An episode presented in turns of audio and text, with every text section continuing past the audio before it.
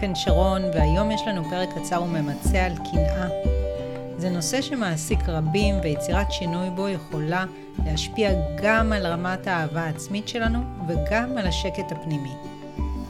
קנאה זה רגש טבעי, אבל למרות זאת, הרוב המוחלט של בני האדם חושבים שזה לא בסדר, שזה ממש משהו רע, מתביישים בזה שהם מקנאים ולא מודים בזה שהם מקנאים. לאחרונה ככה יצא לי אה, לחשוב שוב על הנושא הזה בעקבות שיחות עם שתי לקוחות שלי, שאחת מהן סיפרה שחברה טובה שלה התחתנה וילדה ילד, והיא עצמה רווקה, והיא מאוד מאוד מאוד רוצה להתחתן ולהביא ילדים, וככה היא לא הודתה בקנאה, ואז משהו שם התחיל אה, לקרות ביחסים, והיא התחילה לכעוס על חברה שלה שהיא לא ככה והיא לא אחרת. ובשיחה שלנו, בעצם ברגע שהיא הודתה בקנאה, פתאום כל המטענים האלה מול החברה התחילו להתפרק, והיא ראתה שבעצם היא רק הסיטה את הרגש לכעס, כי היא לא העזה להודות שהיא מקנאה. מקרה נוסף ככה יצא לי אה, לראות עם לקוחה אחרת, שסיפרה על אה, חברה שלה, שההורים שלה הם מאוד חמים ומכילים, וזה משהו שהיא מאוד רוצה. והיא סיפרה שהיא מקנאה, אבל היא אמרה, זה לא בסדר לקנא, זה אסור לקנא.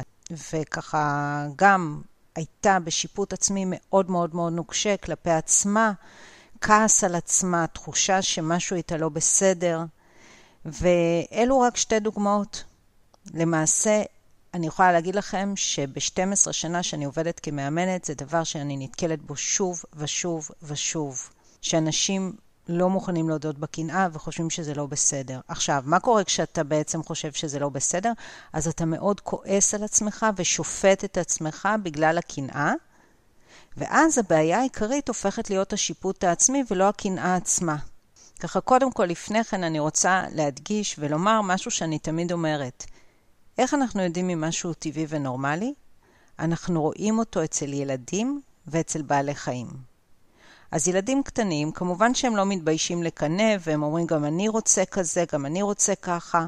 ואפילו אצל בעלי חיים, למשל, אפשר לראות קנאה, אולי אצל כלבים, אבל בטח גם אצל בעלי חיים אחרים, שאתה נותן תשומת לב למישהו, הם גם רוצים, הם מתקרבים, הם יכולים להיות עצובים אם הם לא מקבלים תשומת לב.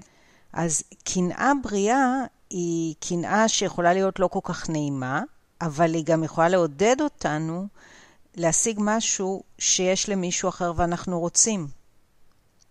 בקנאה לא בריאה, אנחנו רוצים שלאחרים יהיה רע, או שאנחנו מטילים על מישהו כבלים ומגבלות, כמו שקורה הרבה פעמים בזוגיות.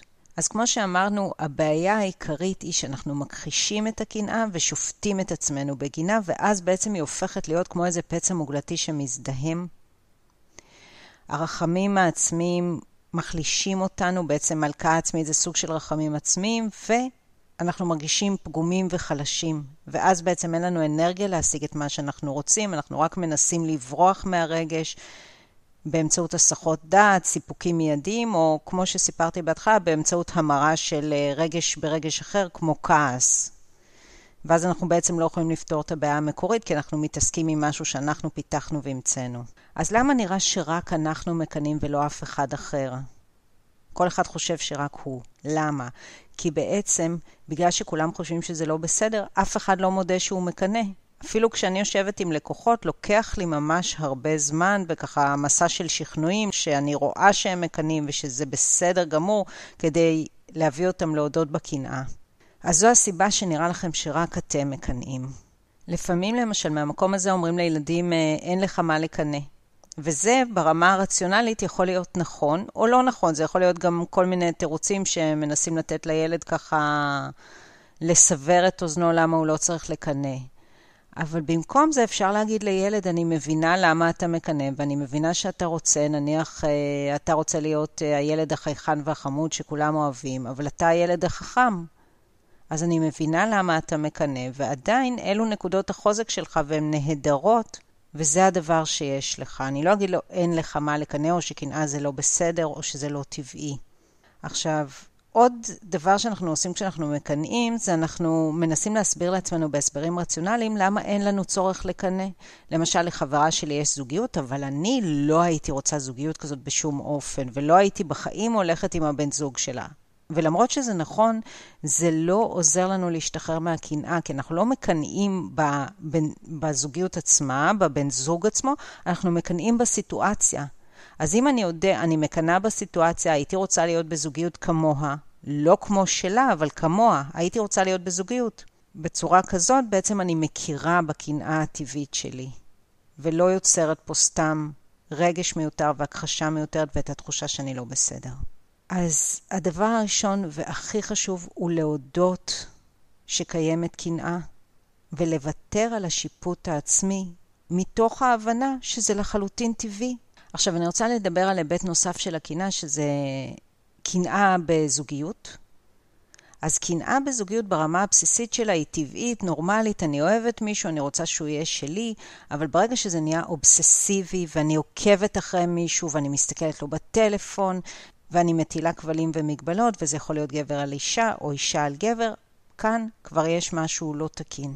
ומי שנמצא בסיטואציה הזאת, שיבין שזה לא אות לאהבה, זה משהו חולני שנובע מחוסר הביטחון של הבן אדם שמולנו, ולא כדאי לקבל את זה, וכדאי לבדוק טוב טוב אם בן אדם באמת הוא קנאי בצורה קיצונית, אם אפשר באמת לבנות איתו חיים ולהיות איתו. אז רגע לפני שאנחנו מסיימים, אני רוצה ככה לשים דגש על עוד משהו שהוא לא ברור מאליו. יש אנשים שיש להם אינטרס שאנחנו נרגיש שקנאה, כמו הרבה רגשות אחרים, זה משהו שהוא לא בסדר, ושנשפוט את עצמנו בגינו. למשל, אנשים שפשוט רוצים לחזק את הדימוי העצמי שלהם כחזקים יותר, צריכים לצייר אתכם כחלשים. הרבה פעמים זה אפילו חברה טובה שתגיד, אני במקומך פשוט הייתי מחליטה שזה לא מזיז לי. זה לא אומר שזה באמת מה שקורה כשהיא מתמודדת עם סיטואציה דומה לזו שאת מתמודדת. זה אומר שזה מה שהיא אומרת, ובאותו רגע היא מציגה את עצמה כחזקה יותר ומקבלת בוסט קטן של חיזוק עצמי. על חשבונך. אנשים שרוצים למכור לנו דברים, צריכים שאנחנו נקנא בעצם בחיים הנוצצים של אחרים, אבל שנרגיש כל כך רע עם הקנאה הזאת, שנהיה מוכנים לעשות כל דבר ולהוציא כל סכום רק כדי להשתחרר מהתחושה הזאת ולהיות מספיק שווים ולא הנחותים האלה שצריכים לקנא.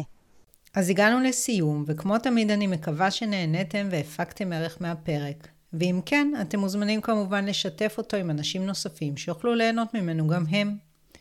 אם נושא הקינה מהווה אתגר עבורכם, אני ממליצה להעמיק בנושא באמצעות האזנה לפרק 16 בפודקאסט, איך להפסיק להשוות את עצמי לאחרים.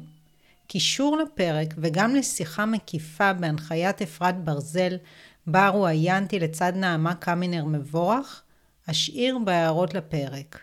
אז שיהיה המשך יום מקסים ולהתראות בפרקים הבאים.